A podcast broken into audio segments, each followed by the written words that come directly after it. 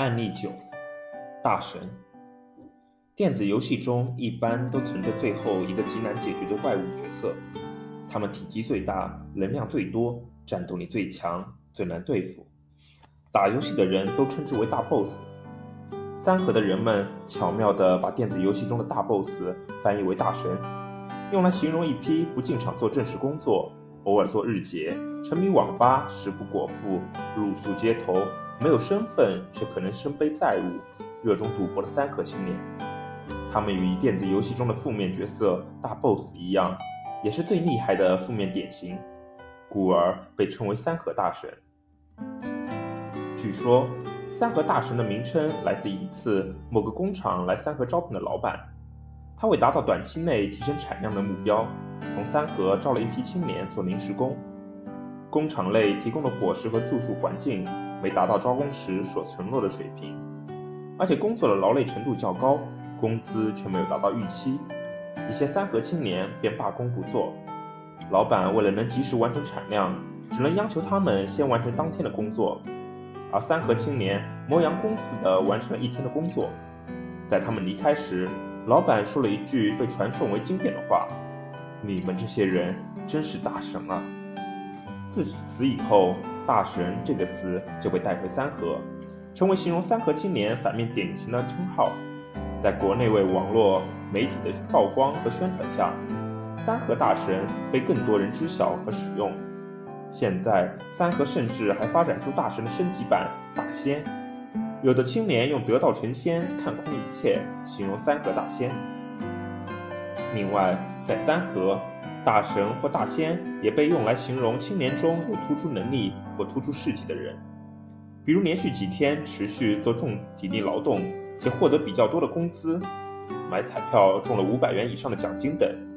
更多情况下，大神这个词都无可避免地包含着丧、难等深层次的意味。当然，意涵背后也包含着屈辱和嘲笑。因此。几乎所有的三河青年都极其反感被他人叫做三河大神。那么，真正的大神又是什么样子的呢？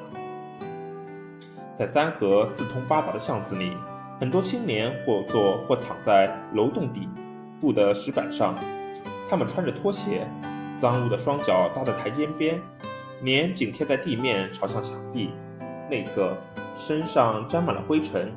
鸡窝似的杂乱长发，不知沉积了多少尘土，也不知道多久没有清洗。细看可以发现，似睡非睡的人不时地用手抓挠头发。一般人或许还可以体会三五天不洗头的感受，但成年累月不洗头，恐怕是绝大多数人都难以忍受的。发硬的蓝色牛仔裤表面完全可以揭下一层油腻黑亮的结块。白色的上衣长久没有清洗或者替换，早已变为另外的颜色，甚至背后还印有收驾照分的模糊字迹。这并非为广告宣传特意制作的衣服，而是躺在地上睡觉时，把他人粘在地上的广告印在了衣服上，一副流浪汉的模样，就是三河青年眼中三河大神的状态。真正的三河大神的生存之道是什么呢？第一个生存手段是靠别人救济，他们会博取他人的同情，获得一点点物质上的救济。这种救济极为有限，并带有屈辱性。有人闲聊时说，救济过一些人，但是被救济的人还是什么都不干，只会继续挂逼睡海星大酒店，并补充道：有时那些大神还会形成心理依赖，就等着你送东西。三和大神的第二个生存手段就是偷盗。偷盗行为一般很隐秘，即使是熟悉的人也不会说。有一位三河大神已经瘫痪了三四年，熟识的人说他经常在外三河外面混，偷盗骗拿是常有的事。一旦搞到手就开溜，把偷来的东西变卖掉，继续回到三河瘫痪。三是靠社会救济，社会救济也仅限于寺庙斋饭等，他们会到寺庙里吃斋饭或者偷拿贡品。当然。如果上述几个方面都没有的话，三河大神就只能在饥饿和疾病的积累中死去。但是这样的极端情况很少发生。三日本有个机构曾拍摄制作过一部有关三河的纪录片，片中主角是公认的大神，因为他做过法人，名下有数家公司，资产达数千万，因此三和青年叫他宋总。宋总技校毕业后被安排到深圳一家小工厂做苦工，劳动强度大，经常加班，工资又不高，干了几个月就离开了。之后在富士康工作过一两年，因为流水线工作更无聊，就辞职到三河寻找临时性工作，至今已有三年多。他离开工厂之后，还通过直播平台做过一段时间的网络直播，虽然没有多少粉丝，但也赚了一点钱。不至于到无法生存的地步，因为三河比较热闹，追求热闹也是年轻人常有的一个特点。宋总就带着做直播赚到的钱来到了三河，同时也是为了寻找更好的发展机会。宋总因为来的时候有些钱，可以有吃有喝住床位，还做过其他的不光彩的事，比如找挂逼女。一段时间都没有找工作，钱花完之后就也去做日结。彻底丧失了再进工厂做正式工作的动力。受到三河环境的影响，宋总开始整日整夜成立网吧，在那里打游戏、看电视。因为没有足够的钱升级游戏装备，就尝试了网贷，一次性贷了几万元，其中相当一部分都花在了游戏上。到期没有钱还贷，就进一步沦落去做业务，开手机卡、买微信号和银行卡。还走向了更重要的人生转折点，做法人。宋总的身份证在做法人过程中被骗走，因为抹不开面子，他没有告诉家里人自己的真实情况。或许是因为留守儿童的经历，他与父母的感情很淡。由于没有身份证，宋总轻易不再离开三河了。时间长了，逐渐变得懒惰，彻底不去工作，因为内外有人为大神团饭。有时候，他们还能得到其他人施舍的饭钱。这样一来，慢慢的就更难了，不再思考其他的事情，没钱继续租床位，就睡大街，直接躺在被很多人踩过的地上，很脏的衣服变得更脏，在别人看来，这是成为一位大神的必要条件。宋总曾经五天内只吃了一顿饭，还自嘲道：“几天就吃一顿饭，仅靠一瓶挂壁瑞活着。”也没感觉饿，精神状态还行。宋总接受采访也是被骗了，是为了能够生存下去。一位中国人找到他们询问是否愿意赚钱，而且保证所拍视频只有在日本才能看到。直到一些青年戏谑他时已经火了的时候，他才知道自己上当了。很多人见到他就像在动物园见到动物一样，却有不少人可怜他，为他团饭。所以宋总很长时间都是在他人救济下活着。被采访之后，有更多的人来找他，比如一些做网络直播的人想要他在直播平台露面，做网络直播的人也会给予宋总一些报酬。他又似乎重新觉悟，通过直播这个途径，慢慢的获得了一些粉丝，人生再次发生变化。他抓住机会，在三河淘到一部挂逼机，在网络上做直播赚钱。再见到他时，他完全变了个人，刮去了浓密的胡子，修剪了头发，换了一套新衣服。按照三河的话来说，他已经上上岸了。但是宋总一直没有离开三河。光头哥是因为经常和三河大神一起厮混，才被称为大神的。但他并不属于真正的大神，尽管有时他在贴吧上发自己的照片时，也自称三河大神。之所以说光头哥不是真正的大神。是因为真正的大神需要彻头彻尾的麻木，而光头哥不是，他可以找到工作，也愿意工作。光头哥说自己刚出来打工时什么都不懂，只知道卖苦力赚钱。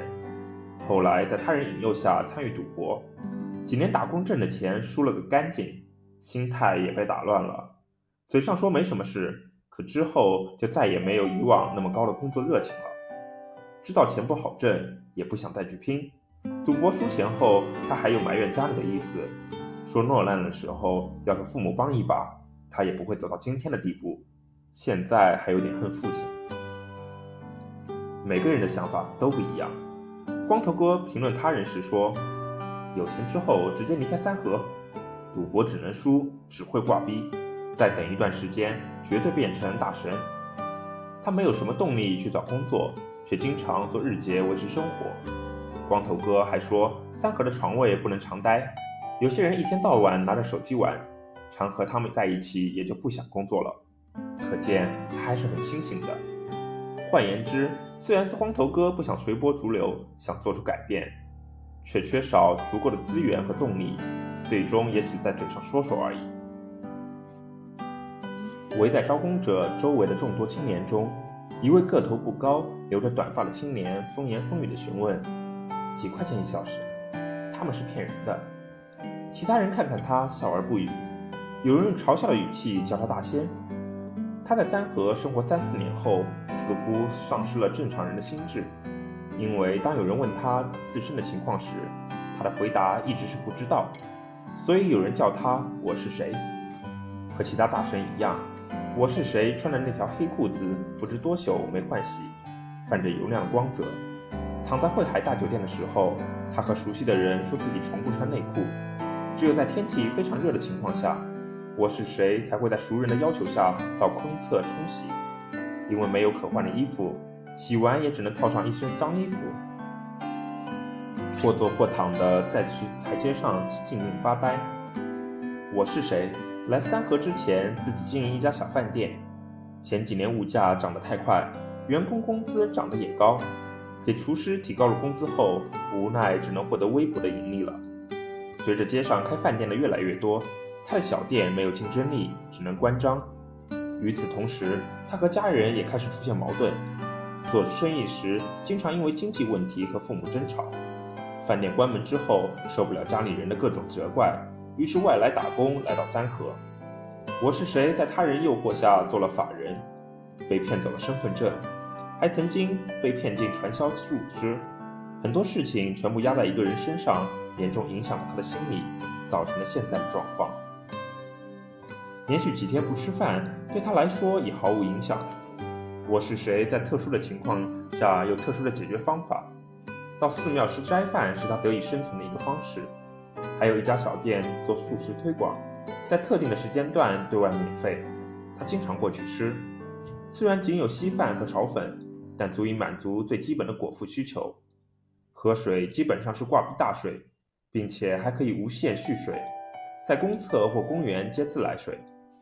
晚上人们又可以见到他走在三河的小巷子内，见到垃圾桶就在里面翻找可以食用或是可以拿来卖的东西。有一次，他找到了一张消了磁的身份证，卖了五块钱。我是谁？在他人的帮助下可以满足生存的需要，还会对他人的帮助表示感谢。只是有一个坏毛病，小偷小摸。路过网吧，见人有人睡着，就把桌上的烟顺走。不过他很少偷拿贵重物品，他还有很大的烟瘾，实在没烟抽的时候，甚至会捡他人牺牲的烟头。人们很少见到他工作。据说，我是谁已经丧失了工作能力，挂逼生活对他的身体产生了永久性的伤害。这些年轻人带着各不相同的故事开头来到三河，却演绎了程度不同但结局相似的故事结尾。他们怀揣梦想奔赴三河，在与招工企业、市场中介的三方博弈中，历经争抢日结。